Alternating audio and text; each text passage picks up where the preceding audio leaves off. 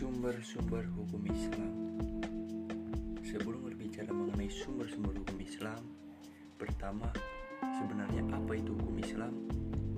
Jadi, hukum Islam atau syariat Islam itu adalah sistem kaidah-kaidah yang didasarkan pada wahyu Allah Subhanahu wa taala dan sunnah Rasul mengenai tingkah laku mukalaf atau orang yang sudah dapat dibebani kewajiban yang diakui dan diyakini yang mengikat bagi semua pemeluknya. Jika berbicara mengenai sumber-sumber hukum Islam, lalu apa saja yang termasuk sumber-sumber hukum Islam? Yang pertama, sumber hukum Islam itu yang pertama dan yang paling utama adalah Al-Quran. Mengapa Al-Quran? Karena Al-Quran adalah firman Allah yang tiada tandingannya, yang diturunkan kepada Nabi Muhammad SAW, penutup para nabi dan rasul, dengan perantara malaikat Jibril alaihissalam dan ditulis pada musab-musab yang kemudian disampaikan kepada kita secara mutawatir serta membaca dan mempelajarinya merupakan ibadah yang dimulai dengan surat Al-Fatihah dan ditutup dengan surat An-Nas. Lalu sumber hukum Islam yang kedua adalah hadis atau al-hadis. Kata hadis secara lugawi atau etimologis berarti baru.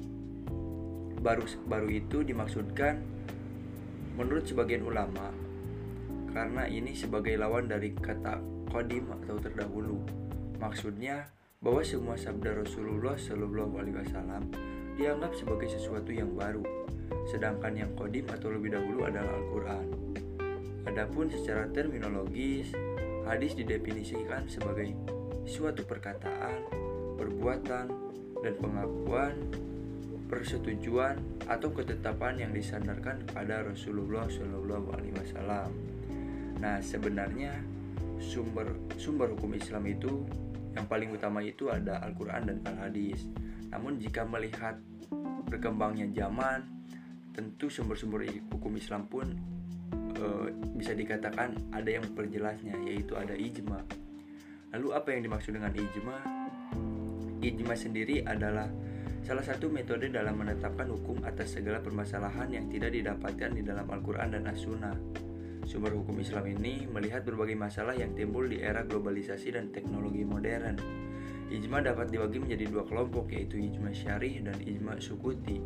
Ijma syarih atau lazfi adalah kesepakatan para mujtahid baik melalui pendapat maupun perbuatan terhadap hukum masalah tertentu.